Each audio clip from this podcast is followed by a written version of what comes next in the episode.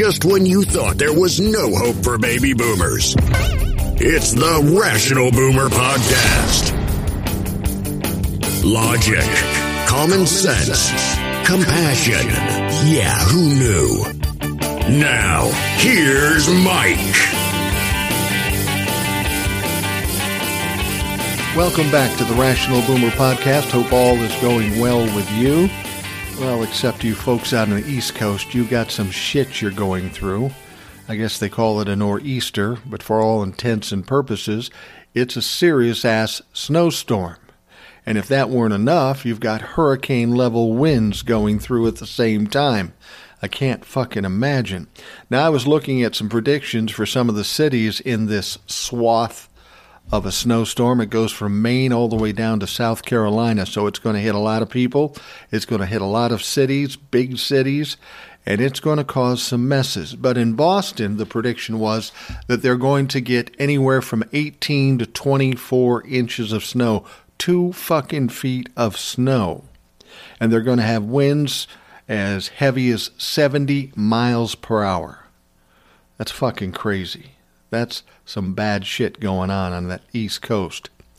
Now, I know from snowstorms. I was born and raised in Minnesota. We are known for cataclysmic snowstorms and sub zero temperatures and even some heavy winds. I've been through many. We had one on Halloween back in 1991. This is October 31st in Minnesota. One day we had like 15 inches, and the next day we had like 14 inches. We're talking 29, 30, 32 inches of snow in two days. That's fucked up. I can't imagine if you threw in 70 mile an hour winds on top of it. Jesus Christ. Now, here's the thing in Minnesota, when you have a snowstorm like that, it shuts a lot of things down, it slows things down, but we're pretty adept at handling the cleanup. And I have to give the Department of Transportation in Minnesota a lot of props here because you get a storm like that, it will shut down most cities for a week. Minnesota, though, within a day or so, they'll get the roadways cleared off and everybody will be back driving again. But that's because they deal with it all the time. You get some of these East Coast towns, like in South Carolina or in other parts of the East Coast, that aren't used to it. They don't have the tools for it. They don't have anything to deal with it. I was caught in a snowstorm in Washington, D.C. at one time. It was about this time of year. I was there for a conference. Snow starts falling. Everybody starts freaking out. We wake up the next morning and there's like 11 inches. Now, that's a lot by my standards, but this shut Washington, D.C. down literally for like three days. I couldn't get to the airport, had to work my way to get to the airport. And when I got to the airport, it took five hours before a plane would even fucking leave. So I've seen some snowstorms, but what I'm hearing about this nor'easter out on the East Coast, it's fucking crazy. It may be worse than anything I've ever seen, especially if we're talking 24 inches of snow and these high winds. But as somebody who's gone through these snowstorms and dealt with them, I've got a bit of advice, and maybe most of you know this, but I'm going to give it to you anyway. When you have a snowstorm like this, First of all, be glad it's not a tsunami or a hurricane or a tornado. It's not going to rip apart your house more than likely, unless those winds get really high. But it is going to shut you down for a while. The main thing is when you get a snow like this, plan on staying indoors. Don't go outside. Don't fucking try to drive because it's crazy out there. You might remember I told you I was a traffic reporter for 27 years. I sat in a room and I watched 500 cameras throughout the metro area freeway system, and when there was a storm, it was fucked up. The only good thing about traffic in a big storm like that, there were tons of accidents. I mean, literally, accident after accident after accident. I'd do a report, I'd go through 30 accidents, and by the time I started again, there were 30 more. It was crazy. The only upside to it is because there was so much snow, everybody was going slow, very slow. So there was some damage to cars, but nobody got injured. But then, of course, you're stuck in the snow and there's more cars. The bottom line is don't go outdoors. Stay indoors till it's all over and they started to clear things out. I've seen some very dumb shit with people during a storm. There was this one time we were looking I was looking on the freeway and there was a curve in the road and it was kind of icy underneath the snow. And what happened, one gentleman drove into that corner, spun out, went into the ditch. A couple minutes later, another car hits that corner, spins out, goes into the ditch. And then a third car spins out and goes in the ditch. Now, here's where the fucked up mess starts. These people who are in the ditch, it's cold out, it's snowing, decide, well, we should get out of the car. Really? You just saw three cars spin out in the ditch, in the very spot you're standing, and you decide to get out of your car? That's fucking crazy. You always stay in the car. Well, on this particular day, uh, those three people were standing outside the car, and sure enough, here comes another car spinning out into the ditch. And don't you know it? It hit one of those people, broke both his legs. Fortunately, he survived. But if this dumb fuck would have learned something and stayed in the car, he would have been fine. So, you folks out there, you have all my sympathy. I can't imagine what you're going through, especially if you're not used to this sort of thing. But the safest thing to do is stay indoors. Do not go outside. It's just going to be a mess out there if uh, somebody says, Well, I got a real important meeting. No, you don't. It's not as important as your fucking very lively or life. Your livelihood is not as important as your life. Stay indoors, stay home. After all this COVID bullshit, we got to be able to zoom the shit out of some stuff. You don't need to go anywhere. If you haven't gotten all the food you think you need, and that's the funny thing, you know, you get a snowstorm and it's going to be maybe a day or two, and then it's going to take a day to clear it out. So you're indoors max three days. Most people would have enough food in their house for three days, but what happens, everybody goes to the grocery store, spends three grand on groceries so they can hunker down. I don't know how long they think this is going to last, but when it's snow, it's not more than a few days generally. So you got to deal with the crowds at the grocery store before it happens. But once you get there, just stay there. Resign yourself to the fact that you're not going outside. No good is going to come from you going outside, so fucking don't do it. And do not drive. I'll give you a little tip about driving in the snow. If you're driving in the snow, and I've done it many times and I feel like I'm experienced with it and I can do it without a problem because I'm used to what happens and, and what could happen. So you're driving and there's a lot of snow on the road, and that's a problem. You know, slipping and sliding. I've seen people coming up uh, to a stop sign on a hill and then not being able to move because their wheels just spin. All they can really do is back down the hill, but if you've got 50 cars behind you, you can't back down the hill, so you're fucking stuck. So it's better just to not go outside at all. People will get in trouble if there's traveling when there's a lot of snow on the roadways. But let me give you one final tip. If you're on the roads, a lot of snow, but it's still snowing, the snow is coming down, affecting your vision, affecting your line of sight, making things slipperier, forming uh, big piles on your windows and stuff. When it's snowing, it's far more dangerous. So, for you folks on the East Coast dealing with this nor'easter, the last thing you want to do is go outside. The last thing you want to do is drive your car. Stay inside, just tough it out. I know you're anxious. I know you've been indoors because of COVID, but this one isn't worth risking. I wish you all the best on the East Coast. Hopefully, it isn't as bad as they said it's going to be, but if it is, just tough it out. You just ride it out and you'll be fine. All right, let's talk about some of the news that's going on. Uh, let's talk about Russia and Ukraine. That seems to be the big story these days. I mean, here's the deal Russia amasses 100,000 people on the Ukraine border, all troops, all kinds of weaponry, tanks, and that sort of stuff. And now I hear they've also brought in blood supplies and medical supplies. But they still insist we're not going to invade. No, we're just hanging out. We're not going to invade. If you're just going to be doing practice sessions and shit, why do you need the blood supply unless you're really bad at practice sessions? And the thing is, I don't know that they're really actually going to invade.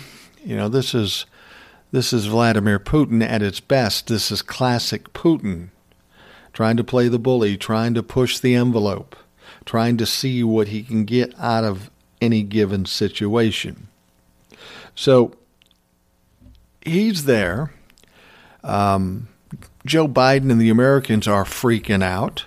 But Joe Biden is talking to President Zelensky of Ukraine, and, and Zelensky's going, oh, yeah, it's fine. We'll be fine. Don't make it such a big deal. Now, some people think it's because he doesn't want his country to panic. I mean, you have 100,000 Russians on your border.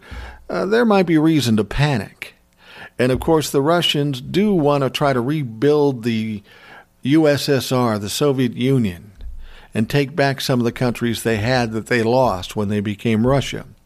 So going after the Ukraine would be a natural thing.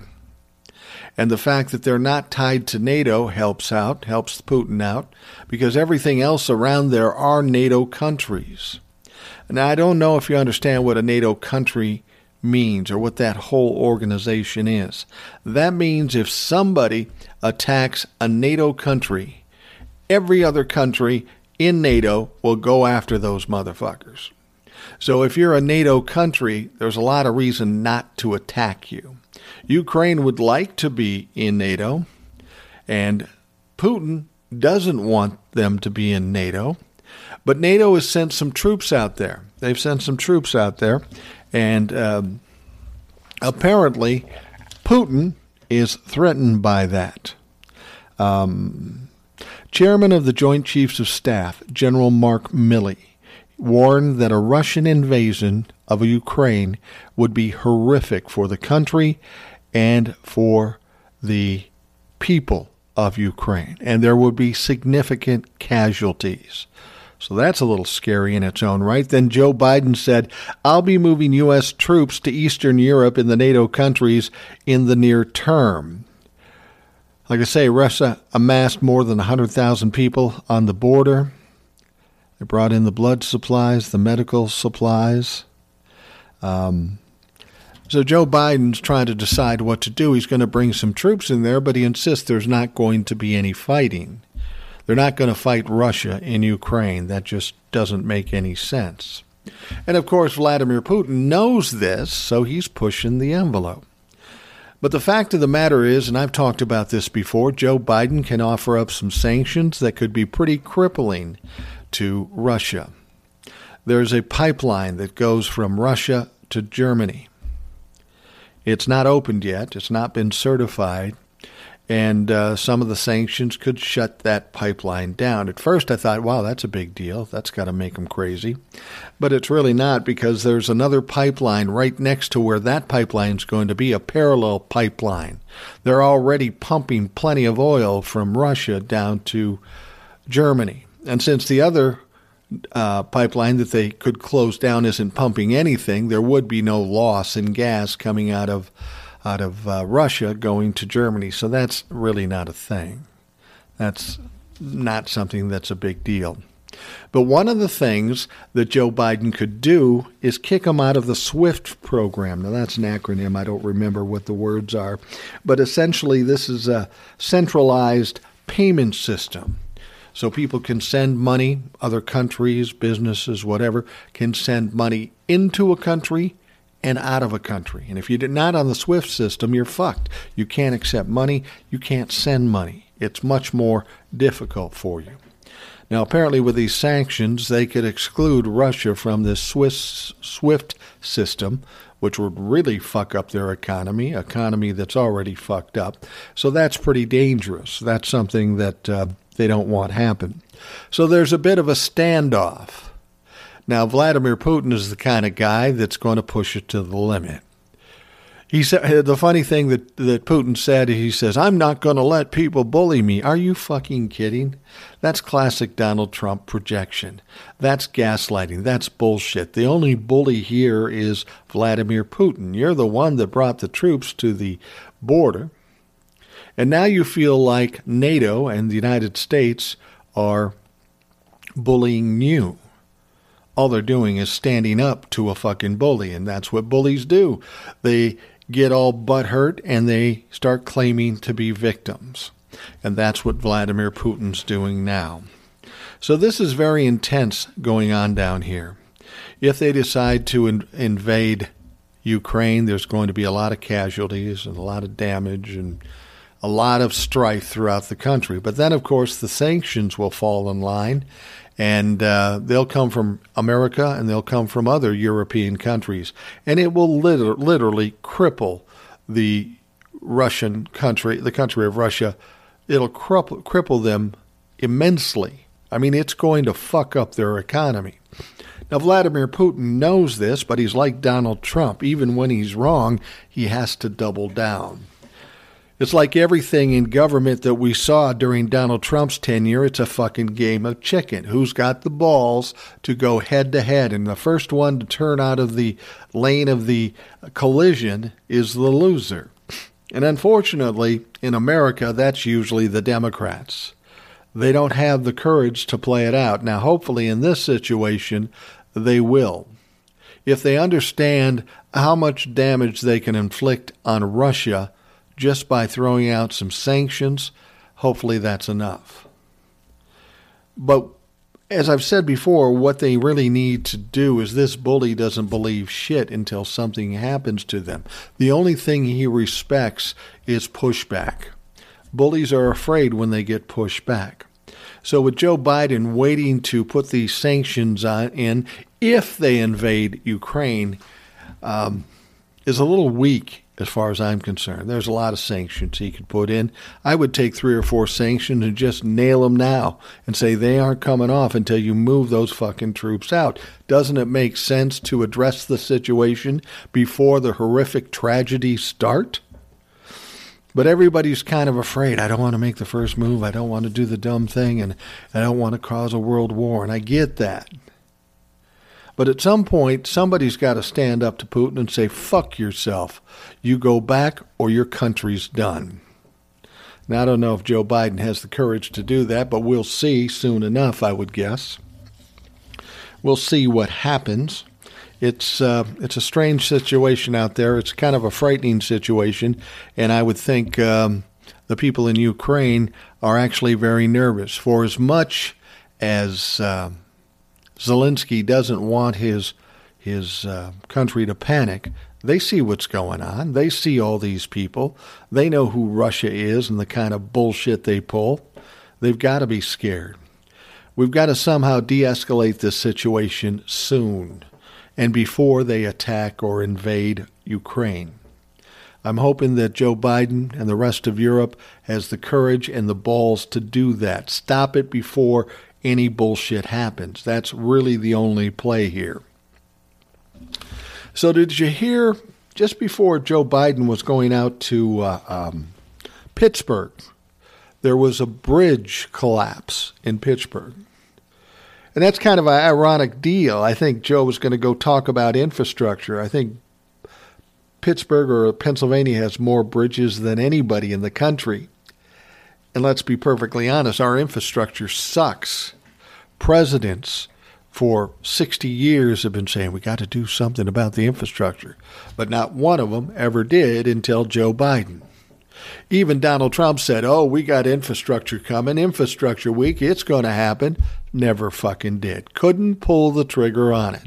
So Joe Biden gets this bipartisan infrastructure bill, and that's going to help a lot. But like anything else in government, when it deals with money and processes and stuff, this all takes a lot of time. Once the money is distributed, then the DOTs around the country got to design something, and it take months and months and months to get anything happening. This is something that should have been done decades ago. Now, I remember we had a similar situation in Minneapolis in 2007, I think it was. 2007, the bridge over the Mississippi River on 35W just collapsed. And that was weird because that's a very heavily traveled road, especially during the rush hour. And um, not only did it kill seven people and um, 143 people were injured, but it just changed the whole traffic system in town. Thousands and thousands of people every day, every hour came through that area. Now, with that crashed, it's not like you get a few guys out there and put it back up and get things back up and running. It took like a year and a half to get it back up and running. By that time, people had forgotten about traveling 35W over the river. They'd already had to figure out different ways to go. But the but the strange thing about this, you know, as I was doing uh, traffic reports for some 27 years, it wasn't quite that long at that point. It was more like about 20 years. Uh, but but I always kiddingly said, because we had more cameras on the system than anybody, I had more time to do the reports. I didn't have any restrictions on how long I could take. So if I had something serious, I could go on indefinitely and often did. Um, but I often kiddingly said, "Man, if we have a plane crash on the uh, on the freeway, I'm going to get my first shot at being on Nightline." And I was kidding, of course. I didn't want anything to happen. But here's the deal. This bridge collapses. It's one of the biggest stories in the country that day. And you would think I'd be hunkered down behind the microphone, ready to talk about it, talk some shit about it. Nope. Nope. I was on vacation with my sons and my wife, and I was in Washington, D.C., of all fucking places. We had just come out of the Senate chambers. We watched some session. I'm walking outdoors. My mother in law calls my wife, and my wife says, What? And she seems upset and she seems amazed. I'm going, what, what, What's going on? And she gave me the phone. I talked to my mother in law. She says, The bridge collapsed. I said, What bridge? And she said, The 35W bridge. I go, Well, that 35W bridge goes through the entire state and all the way down to Texas. So where on 35W did it fucking collapse? And then I finally figured out kind of where it was, but I didn't know. So I called my office. It was the Traffic Management Center for the Department of Transportation. I get one of the bosses on the line. I go, What the fuck's going on? He goes, Well, we really can't talk about it much. What do you mean not talk about it? It's on the radio in fucking Washington, D.C. Tell, and I work there. Tell me what's going on. He says, Well, we had the 35W bridge over the Mississippi River just north of, uh, north of downtown. It collapsed. I go, Are you fucking kidding me? It collapsed? He said, Yeah, it's collapsed. I go, Look, I know you got plenty of shit to do. I'm of absolutely no value to you because I'm in Washington, D.C., and I'm not going to be home for two or three days. He said, Don't worry about it. We'll handle it here. And I said, But this is the most important traffic event we've seen in my entire career, and I'm in fucking Washington, D.C. He goes, What are you going to do? We got somebody filling in for you. Let them handle it. He goes, To be perfectly honest with you, this is a fucking mess. You'd get on the air and you'd never get off and you would hate it. I go, Well, that's true. And so I wasn't there and the bridge collapsed. But we're going to see more and more of these things because our infrastructure is in bad shape. As I said, we should have been doing stuff about our infrastructure decades and decades ago, but presidents and Congress and Senates somehow could not figure out a way to pull the trigger. There's dangerous situations throughout the country, and these fuckers couldn't pull it off. Well, you can thank Joe Biden that finally, too late, but that's not his fault, too late, they finally got the infrastructure bipartisan bill set, and we're going to start getting some of these things fixed. But isn't it funny? When it comes to the safety of the people of their various states throughout the country, ah, there's no rush for that. But hey, let's get that $2 trillion, uh, that tax cut off to the rich people. We got to hurry on that. Let's get that one done. But people's safety, fuck that. We don't, we don't really fucking care. It's upsetting, and this is how our government works in this country. Tell you what, we'll take a quick break and we will be right back.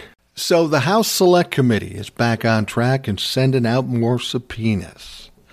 Yep, they sent out 14 subpoenas in seven states to those fake electors. You remember those people that created the uh, fake certificate of uh, assertion. These are the documents that electors create and sign to send to the National Archives in order to put their votes in, their electoral votes for their respective state, into Congress so they can count them and certify the presidential election. But we had seven states that made up phony ones. In all of those states, uh, Joe Biden had won. But in these same states, they decided to create fraudulent certificates of ascertainment, and all of these fucking clowns signed it as duly elected electors, which they weren't. So these documents were forgeries, they were frauds, and they were ridiculous. And these were sent in to the National Archives and ultimately Congress. Now, a lot of people, when they first heard about it, thought, oh, this is just some crazy fuckers, don't know what they're doing, they're just sending them off. But no, no, there was a reason for them to do this. There was a strategy behind the whole thing. See, what their plan was is to have Mike Pence not certify the election. And then maybe he could take these other documents and instead certify them so he could overthrow the government, overturn the election. Well, of course, Mike Pence didn't do that. The other thing they were counting on, and this is what um, Stephen Miller, that fucking freakishly piece of shit, he looks like a serial killer rapist to me. But anyway, what Stephen Miller was saying is, well, we wanted to do this and have them ready in case any of our lawsuits uh, were won, then those options would be there. Well, that's unprecedented and that's illegal. And of course, they didn't win one fucking single court case, and now they've sent these ins committed fraud.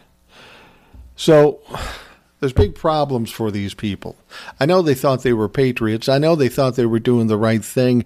I know they thought they were showing strength, but here's the fucking deal now.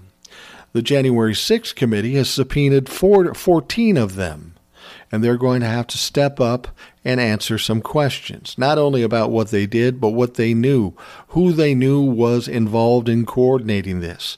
We know that. Um, Rudy Giuliani was part of it, and of course, Rudy Giuliani is directly tied to the uh, White House. He worked for Donald Trump.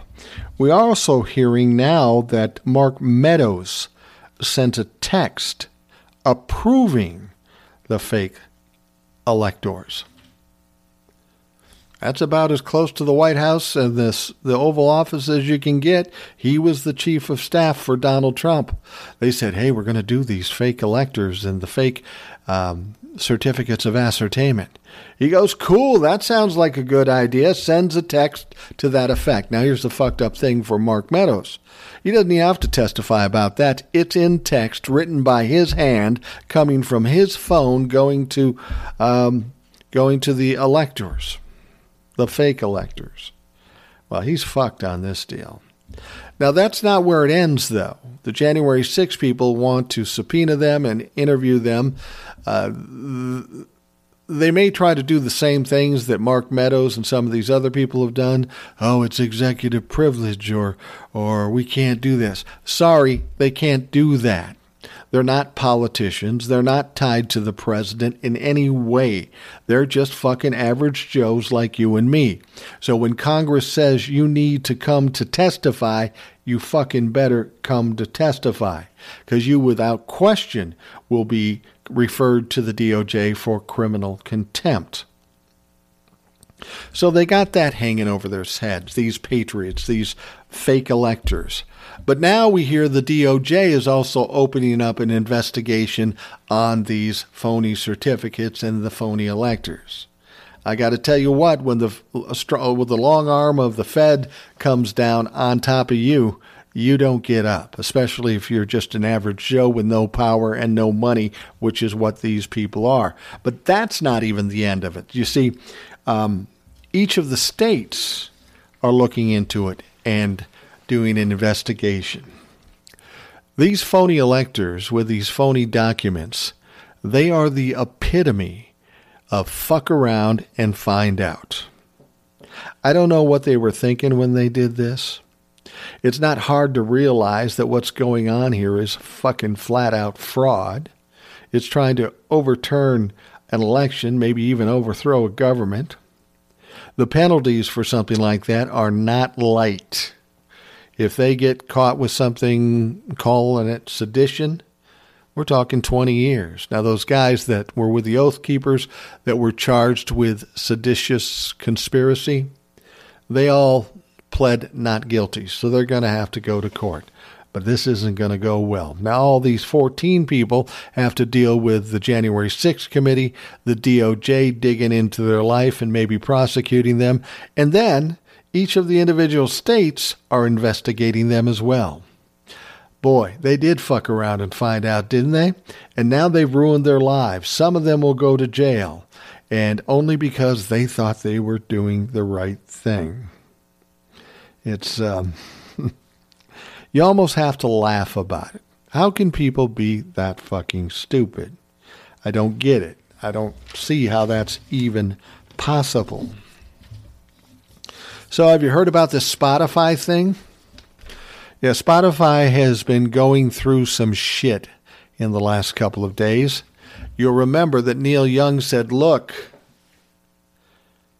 it's either Joe Rogan or me. You see, Neil Young has taken exception to the fact that Joe Rogan is on the air and spewing fake information about COVID and ivermectin and all this other bullshit. Now, here's the deal Spotify gave Joe Rogan $100 million to do a podcast on their app. Neil Young is a um, genius and a rock star from years gone by. And he said, Look, if Rogan's on here, I want all my music off. I want you to take it off. Now, for a minute there, I thought, wow, this might be a hard choice for Spotify. I mean, they gave Joe Rogan a lot of money, but fucking Neil Young.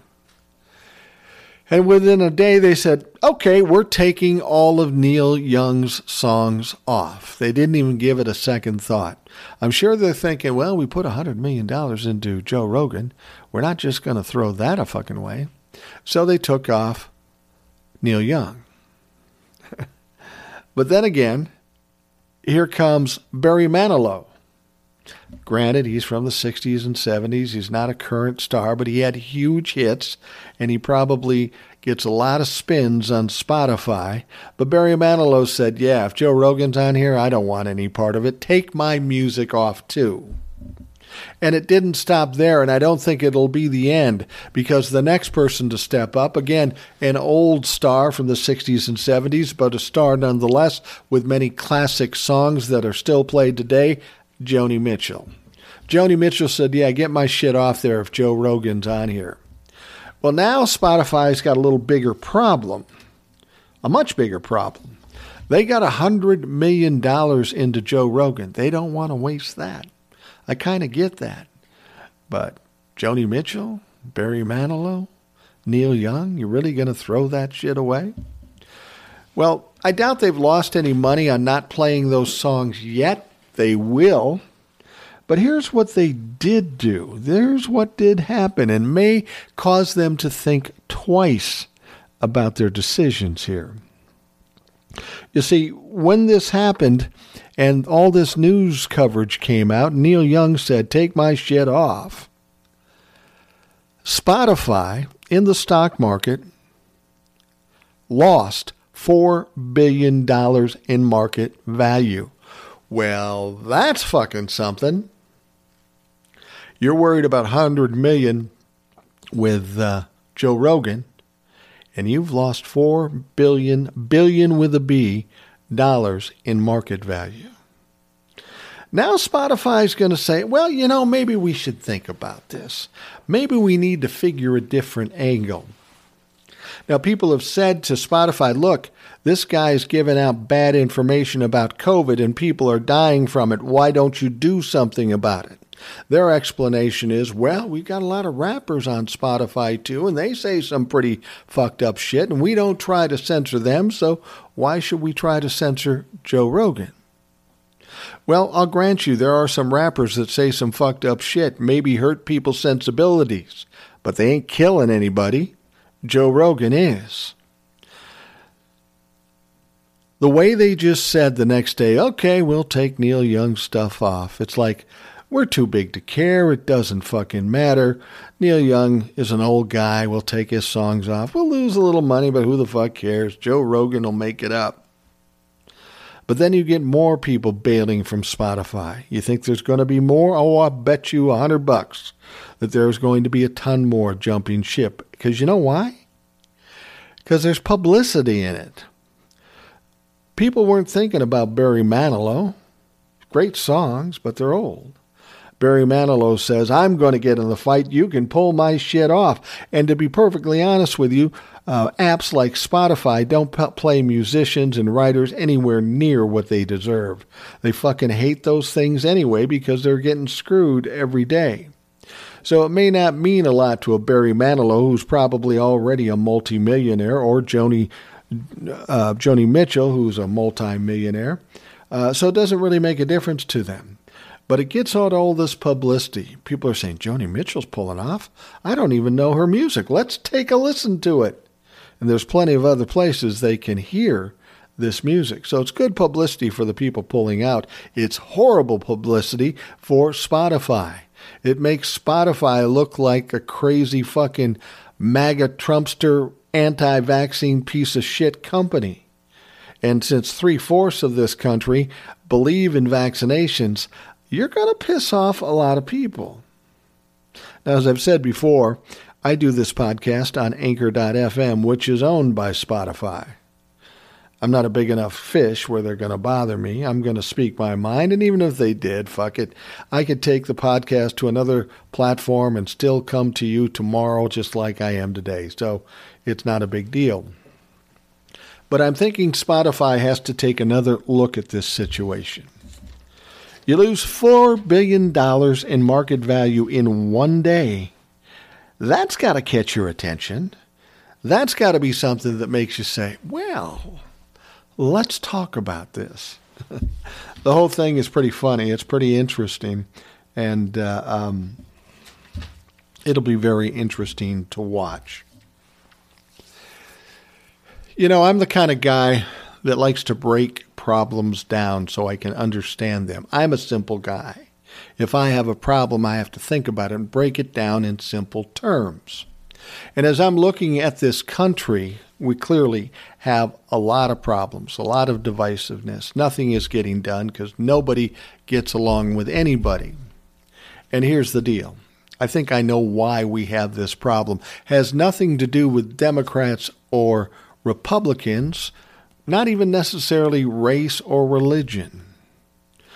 The simple problem in this country is a psychosis running through this country that nobody believes they're wrong, ever. And even if they think they're wrong, they'll double down and say they're not wrong. I'll tell you one lesson I learned in my lifetime. I'm 61 years old. I've been married 38 years. I was in business for over 40 years. When you do that, whether it be marriage or or uh, business, you make a lot of fucking mistakes. I don't give a shit who you are. Marriages can be rough for a period, but you got to keep pushing forward. Same with business. But the lesson I learned is that even me can be wrong sometimes. I might say the wrong thing, do the wrong thing, make the wrong choice. I can be wrong. And it's absolutely crucial that we as humans are able to recognize that, acknowledge that, take action to fix that. But people's egos are way too fragile. They are unwilling to admit they're wrong. And that's a mistake on their part because they will pay the price in the end. See, this is how I learned it. I was making bad choices and never thought I could be wrong. and I just followed it through to the end. But when you're wrong, you go down the wrong path, you end up in the wrong place, and you end up being fucked. So if you know that, if you can uh, analyze that and see that that's what happens, common sense would say, you know, maybe I shouldn't do that anymore. Maybe I should, I don't know, change it up a bit. But people don't do that. They can't be wrong. That divides this country like nobody's business. You got one party yelling at the other party, and it could be in politics, it could be in your business, it could be in your school, it could be in your fucking family. I'm dealing with it now. Nobody can be wrong. But somebody always has to be right. But that somebody doesn't always have to be you. And it's to your benefit to acknowledge and pay attention to when you're wrong.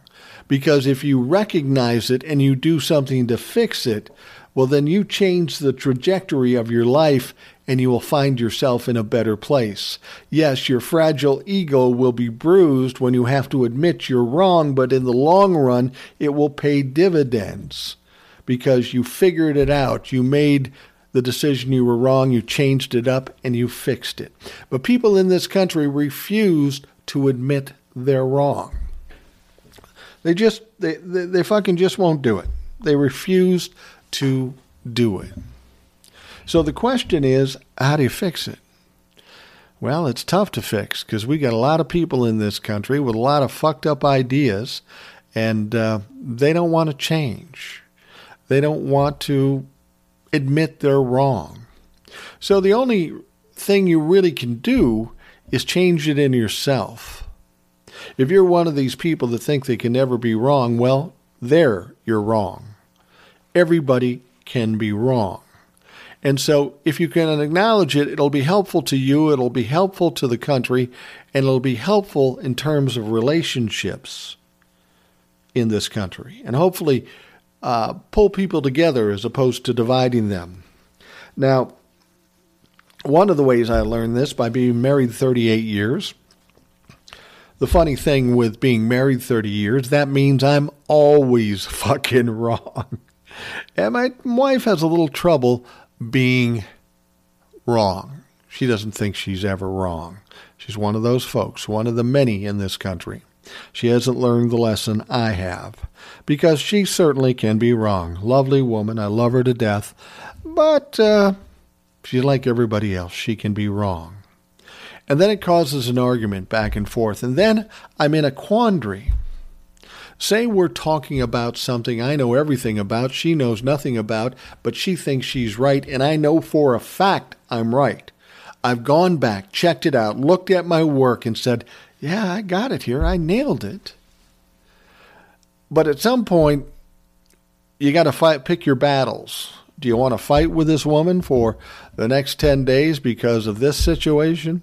I've often said this, and I tell a joke, and people will say, Oh, you shouldn't pick on your wife like that. Well, understand, my wife picks on me just as much as I pick on her, and everything I tell you here, I've said to her probably a hundred times. But there's a rule of thumb when I argue with my wife. If I lose, cool. It's done. It's over. I acknowledge I was wrong. We're good.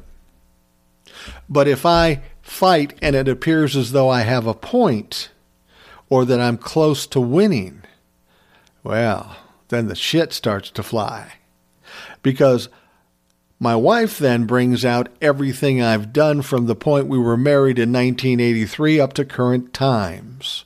She's not going to let this go until I fucking lose. There's just no way. Just no way. So she's going to bring up, remember in 87 when you did this? No, I don't fucking remember that. I don't keep that stored in my mind. It was a mistake. I fucked up. It's over. How does that have anything to do with what we have to do now?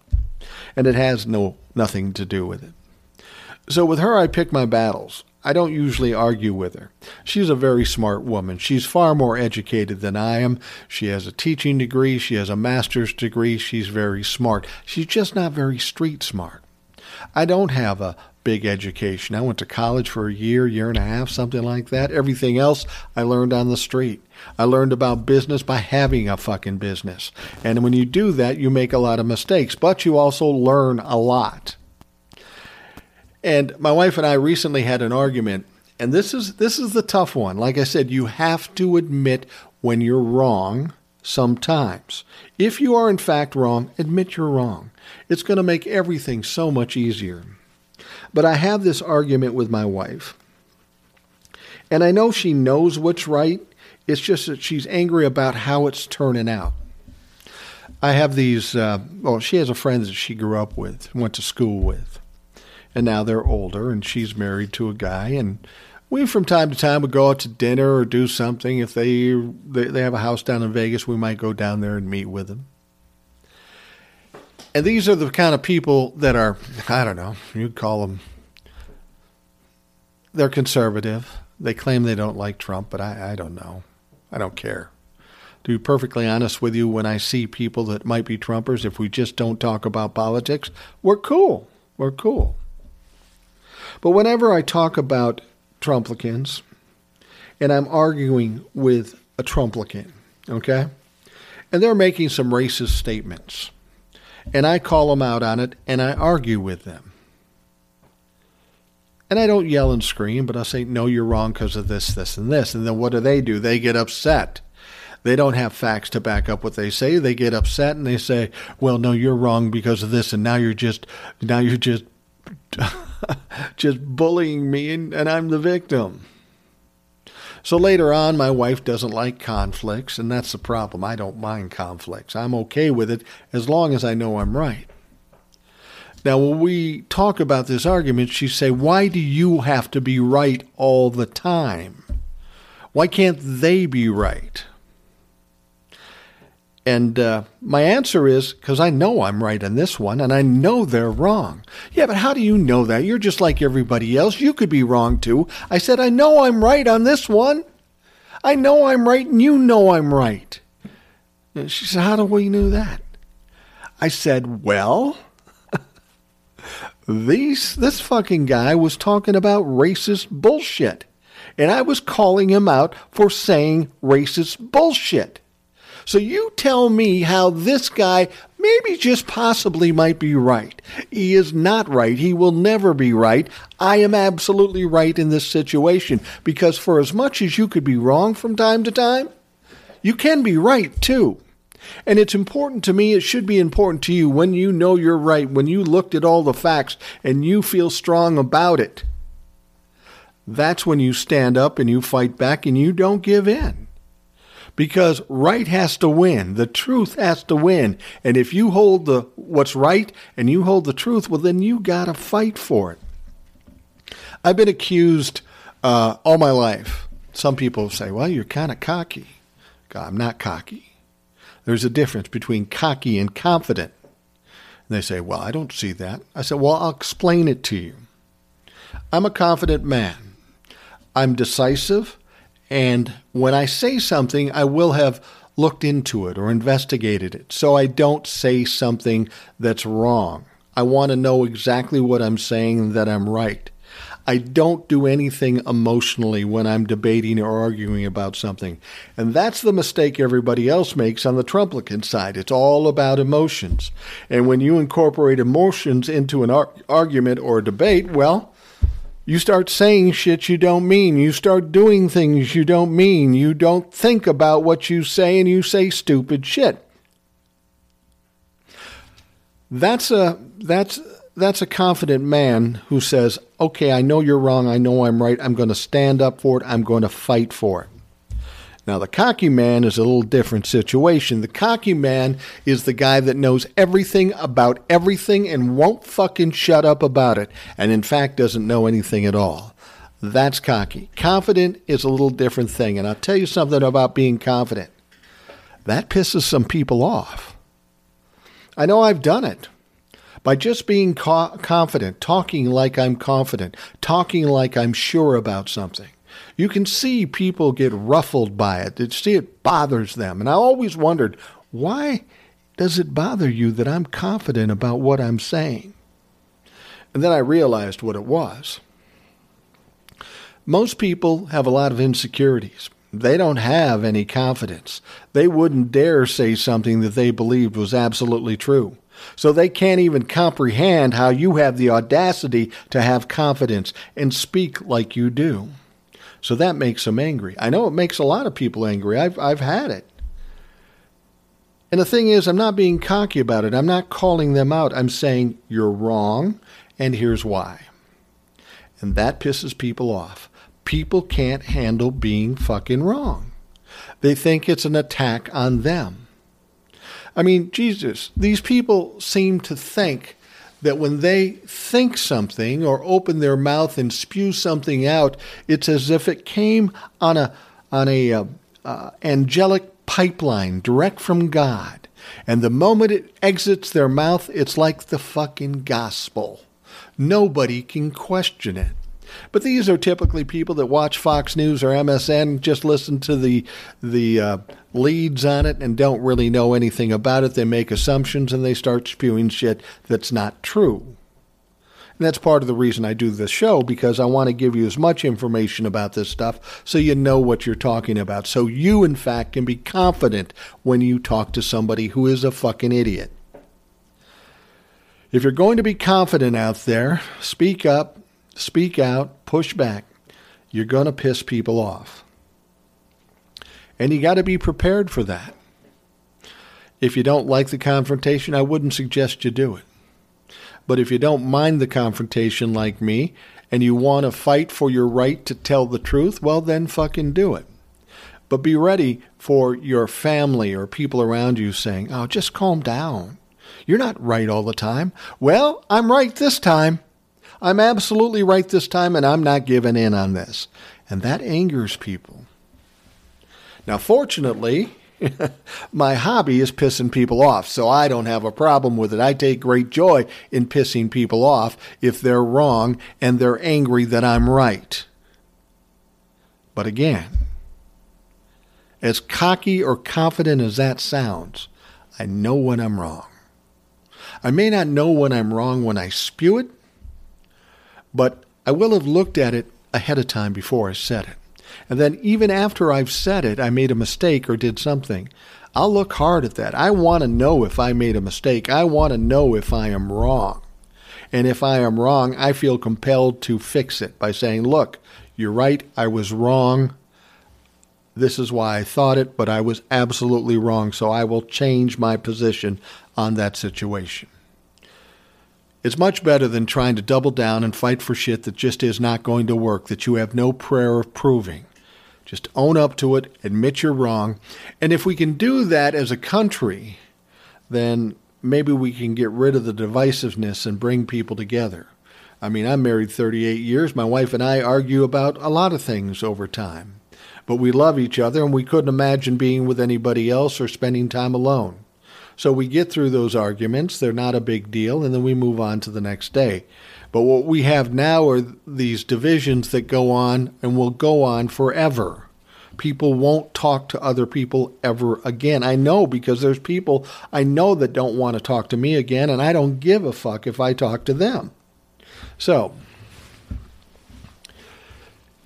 if you're living in this world, and if we could possibly get everybody to admit they're wrong when they are in fact wrong, that would be a beautiful thing and make this country a better place. But we can't do that because not everybody's as sharp as you and I. Not everybody's as perceptive as you and I. So all we can do is do it ourselves. Admit when you're wrong and do it for your own benefit. It's going to help you in the long run. And hopefully, it'll make these interactions and these interpersonal relations go a little bit better. Be willing to admit you're wrong. it's funny. I talk to so many people and they just can't do it. I mean, even when they know they're wrong and I've got the proof in my hand, they just cannot admit it. And what they don't understand is they're fucking themselves over in the long run. They don't even get it. They're more concerned about their fragile ego as opposed to their future and their life. All right, we're going to wrap things up for the Rational Boomer podcast. I want to thank you for spending time with me. I always enjoy people taking the time. There's more and more people every week coming to the Rational Boomer podcast. I'm excited. I love that. I love all my listeners. I appreciate you so much. For the life of me, I don't know why you come to listen to the Rational Boomer podcast. Uh, but I'm glad you do, and I will encourage you to do it, and I will pray that you keep coming back. If you have questions or comments, email me at rationalboomer at uh, gmail.com, or you can uh, go to anchor.fm, look for Rational Boomer Podcast, and leave me a voicemail.